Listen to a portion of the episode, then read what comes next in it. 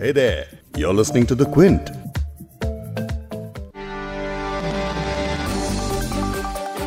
दिल्ली के निजामुद्दीन इलाके से रविवार यानी 29 मार्च की रात एक खबर सामने आई जिसमें बताया गया कि यहाँ कुछ लोगों में कोरोना के लक्षण पाए गए हैं।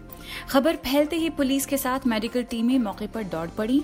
कुछ देर बाद पता चला कि निजामुद्दीन में चल रही तबलीगी जमात में शामिल हुए लोगों में कोरोना की शिकायत मिली है। प्रशासन के होश तब उड़े जब पता चला कि जमात में हिस्सा लेने वालों की तादाद करीब 2000 तक है। इसके बाद यहाँ से लोगों को निकालकर बसों में बिठाया गया और उन्हें क्वारंटीन कर दिया गया। वहीं इसी जमात में हिस्सा लेकर तेलंगाना गए कुछ लोगों की मौत की खबर भी सामने आई है, जिसने प्रशासन और पूरे हेल्थ सिस्टम की परेशानी और बढ़ा दी। आज हम पॉडकास्ट में इसी गैदरिंग को लेकर बात करेंगे, जिसकी वजह से देश के कई राज्यों में हड़कंप मच गया है, छापेमारी शुरू हो गई है, और समझेंगे कि कैसे एक धार्मिक कार्यक्रम से ये चेन पूरे देश भर में फैलती गई। क्विंट हिंदी पर आप सुन रहे हैं बिग स्टोरी पॉडकास्ट। मैं हूँ फबीहा सैयद। अभी तक स्वास्थ्य मंत्रालय कोरोना वायरस के कम्युनिटी ट्रांसफ़र होने की संभावना से इनकार करता आया है। ये कहा जा रहा है कि भारत अभी तक इस महामारी की स्टेज थ्री में नहीं पहुँचा है।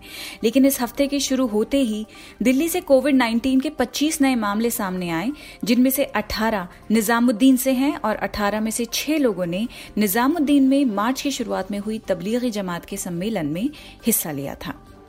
इसी तबलीगी जमात में पहुँचे पाँच लोगों की मौत तेलंगाना में हुई है। ये जानकारी तेलंगाना सीएम ऑफ़िस ने दी है। सीएम ऑफ़िस के हवाले से कहा गया है कि मरकज गए कुछ लोगों में कोविड 19 का संक्रमण हुआ है। इस पूरी खबर के बारे में आगे आपको और बताएँगे, लेकिन पहले ये बता देते हैं कि तबलीगी मरकज आखिर है क्या। दिल्ली का निजामुद्दीन इलाका, जो निजामुद्दीन दरगाह की वजह से बेहद मशहूर है और भीड़ भाड़ वाला इलाका है, वहाँ एक तबलीगी मरकज भी है जो इस्लाम धर्म से जुड़ा है। वहाँ दुनिया भर से लोग आते हैं और घर घर जाकर दीनी पैगाम देते हैं। इसी मरकज की तबलीग में हिस्सा लेने वाले करीब 200 लोगों ने तबीयत खराब होने की शिकायत की थी, जिसके बाद उन्हें दिल्ली के अस्पतालों में भर्ती किया गया है। अब इस घटना के बारे में जानकर आप यही सोच रहे होंगे कि क्या हम पहले ही से कम्युनिटी ट्रांसमिशन के कगार पर हैं क्या, जिससे हम बचने की अभी तक कोशिश कर रहे थे? और तबलीगी जमात की वजह से ये इन्फेक्शन किस तरह फैला होगा? क्या इसके लिए सम्मेलन के आयोजकों के अलावा सरकार की तरफ़ से भी कोई लापरवाही हुई है या नहीं? इन सभी सवालों के जवाब एक एक करके समझते हैं। भारत में कोरोना वायरस के पॉजिटिव मामले 1200 का आंकड़ा पार कर चुके हैं, जिनमें से करीब सत्तानवे मामले दिल्ली के हैं। लेकिन तेलंगाना, तमिलनाडु और यहाँ तक कि कश्मीर जैसे दूसरे राज्यों में कुछ ऐसे केसेस सामने आए हैं, जो शायद निजामुद्दीन के इस एक बड़े आयोजन से जुड़े थे। इस मामले पर दिल्ली सरकार ने कहा कि जमात के जो ऑर्गेनाइजर हैं, उनके खिलाफ एफआईआर दर्ज होनी चाहिए, जिस पर मरकज तबलीगी जमात के मौलाना यूसुफ ने एक स्टेटमेंट रिलीज़ करके जवाब दिया कि मरकज ने तमाम नियमों का पालन करने की कोशिश की है। उनके जवाब में लिखा था कि इससे पहले कि जनता कर्फ्यू खत्म होता, दिल्ली के माननीय मुख्यमंत्री ने 23 मार्च 2020 को सुबह 6 बजे से शुरू होकर 31 मार्च 2020 तक दिल्ली में लॉकडाउन की घोषणा कर दी, जिसकी वजह से जमात में आए लोगों के लिए वापस घर जाने के लिए परिवहन मिलने की संभावना कम हो गई।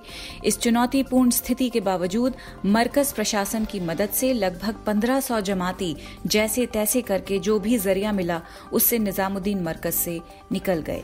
इसके बाद भी मरकज में विभिन्न राज्यों और देशों के लगभग हज़ार विजिटर्स बच गए थे, जिनको वापस उनके घर भेजने के लिए एसडीएम से वाहन के पास देने की भी अपील की गई थी। ऐसा मरकज के स्टेटमेंट में लिखा था। हालाँकि दिल्ली के स्वास्थ्य मंत्री सत्येंद्र जैन और सीएम केजरीवाल ने कहा कि आयोजकों ने आदेशों का उल्लंघन किया है और उनके खिलाफ एफआईआर दर्ज की जाएगी। अब जिस कम्युनिटी ट्रांसमिशन की बात मैं कर रही थी, उसके बारे में इस केस के हवाले से आपको बता देती हूँ कि कैसे इस सम्मेलन ने दिल्ली से दक्षिण भारत तक इन्फेक्शन की एक लंबी चेन बना दी। तमिलनाडु में पॉजिटिव पाए गए सत्रह मामलों में से दस ऐसे लोग थे जिन्होंने सम्मेलन में हिस्सा लेने के लिए दिल्ली की यात्रा की थी। उधर तेलंगाना में संक्रमण के सामने आए पाँच मामले उन्हीं लोगों के थे जिन्होंने तबलीगी जमात में हिस्सा लिया था। कश्मीर में कोरोना वायरस से जो पहली मौत हुई है, वो उस व्यक्ति की हुई है जो जमात में शामिल हुए थे। और उनके बारे में ये भी सुनने में आया है कि वो उत्तर प्रदेश के देवबंद भी गए थे। अब देश भर में पाए गए इतने ज़्यादा केस सिर्फ़ निजामुद्दीन से निकले हैं। तो ज़ाहिर है कि इस वक्त दिल्ली का ये हिस्सा पूरी तरह निगरानी में है। निजामुद्दीन में इस वक्त क्या माहौल है? कितनी सख्त सिक्योरिटी है? ये सब बता रही हैं निजामुद्दीन वेस्ट में रहने वाली आमरा अबरार। हेलो। मैं आमिरा अबरार हूँ, निज़ामुद्दीन वेस्ट से। एंड लॉकडाउन को लेके हमारे यहाँ, मेरी कॉलोनी में बहुत सीरियसली इसको फॉलो करा जा रहा है। और लोग अपने घरों में बिल्कुल लॉक हैं। कोई हार्डली एक दो लोग नज़र आते हैं, वो भी प्रॉपर मास्क लगा के और ग्लव्स पहन के ही जा रहे होते हैं। शायद कुछ लेने जाना होता होगा सिर्फ़ इस वजह से अदरवाइज़ कोई भी नहीं नज़र आता। यूजुअली यहाँ सबके घरों में मेड्स का सिस्टम बहुत ज़्यादा है, लेकिन अब लॉकडाउन के बाद लोगों ने अपनी मेड्स वगैरह को भी हटा दिया है, थोड़ी छुट्टी पे भेज दिया है कि अपने घर पे रहें। वो भी सेफ़ रहें तो हम भी सेफ़ हैं वो भी सेफ़ रहने चाहिए। और सैनिटाइजेशन भी अच्छे से प्रॉपर हो रहा है। इनफैक्ट हमारे यहाँ जो एम सी डी से बड़े बड़े ट्रक टाइप आ रहे हैं, उनसे पूरी कॉलोनी को सैनिटाइज़ कराया जा रहा है। और हमारे आर डब्ल्यू ए मेंबर्स जो हैं, उन्होंने भी वो जो पंप्स मंगा रखे हैं जो हैंड ऑपरेटेड होते हैं कि लोग वहाँ से उन्हें कॉल करके बोल दें मैं अंदर घर के अंदर सैनिटाइजेशन भी करा रहे हैं वो लोग। सो so, काफ़ी प्रॉपरली वर्क हो रहा है यहाँ पे। और मरकज़ जो है वो मेरे घर बिल्कुल नेबरहुड है। हमारा around five to ten minutes का वॉकिंग डिस्टेंस है। बस्ती में है वो। तो काफ़ी उस वहाँ पे एक्चुअली थोड़ा रिस्क ज़्यादा है बिकॉज़ वहाँ वो बहुत कंजस्टेड एरिया है। छोटे छोटे घर हैं और बिल्कुल बराबर बराबर हैं और गलियाँ भी बहुत सारी हैं, फिर वहाँ दुकानें भी बहुत हैं होटल्स भी हैं। तो इस वजह से वहाँ थोड़ा रिस्क ज़्यादा है बट वहाँ भी प्रॉपर सैनिटाइजेशन वगैरह चल रही है। वो बड़े बड़े ट्रक तो नहीं जा पा रहे हैं वहाँ बट लोग वो छोटे छोटे जो इंस्ट्रूमेंट्स हैं, उससे सब सैनिटाइज कर रहे हैं। और इस वजह से थोड़ा वहाँ रिस्क है बट लोग उसे भी फॉलो कर रहे हैं वहाँ भी लॉकडाउन को। बाकी ओवरऑल तो लोग यहाँ पे एक स्टोर है मेरे घर के पास, कुशल स्टोर बस वो खुल रहा है और मेडिकल स्टोर खुल रहा है। वहाँ जाके आप सामान ले सकते हैं, ऐसे सामान की कोई प्रॉब्लम नहीं हो रही। लेकिन ये इन्फेक्शन जमात में आया कहाँ से?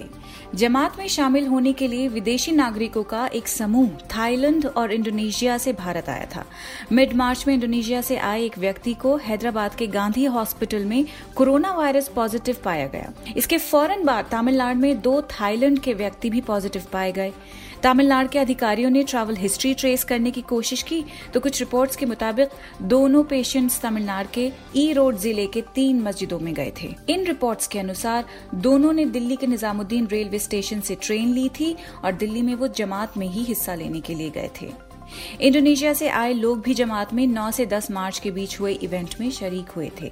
अगर जमात के संक्रमित होने की बात करें तो क्या हम ये मान सकते हैं कि सरकार ने इन फॉरेन नेशनल्स को भारत आने ही क्यों दिया?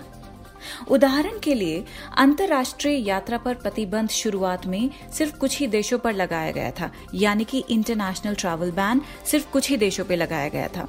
लेकिन थाईलैंड, दुबई और दूसरे देशों के यात्रियों की स्क्रीनिंग मार्च की शुरुआत में होनी शुरू हुई थी। अब सवाल यह है कि क्या तबलीगी मरकज ने कोरोना वायरस से जुड़े सरकारी आदेशों का उल्लंघन किया है? और अगर किया है तो कैसे किया है? इसे लेकर कई तर्क सामने आ रहे हैं। कहा जा रहा है कि आमतौर पर भी मरकज में काफ़ी संख्या में लोग रहते हैं।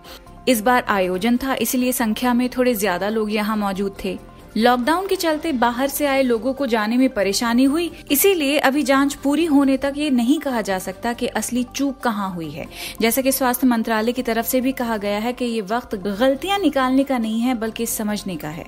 फ़िलहाल वायरस को नियंत्रण में लाना ही सबसे बड़ी प्राथमिकता है। तो ये बाद में देखा जा सकता है कि निजामुद्दीन में हुई इस लापरवाही को लेकर सरकार जिम्मेदार है या फिर तबलीगी जमात मरकज के आयोजक। इस पॉडकास्ट के एडिटर नीरज गुप्ता हैं और इसे प्रोड्यूस किया है फबीहा सैयद ने। अगर आपको बिग स्टोरी सुनना पसंद है तो क्विंट हिंदी की वेबसाइट पर लॉग ऑन कीजिए और हमारे पॉडकास्ट सेक्शन का मज़ा लीजिए।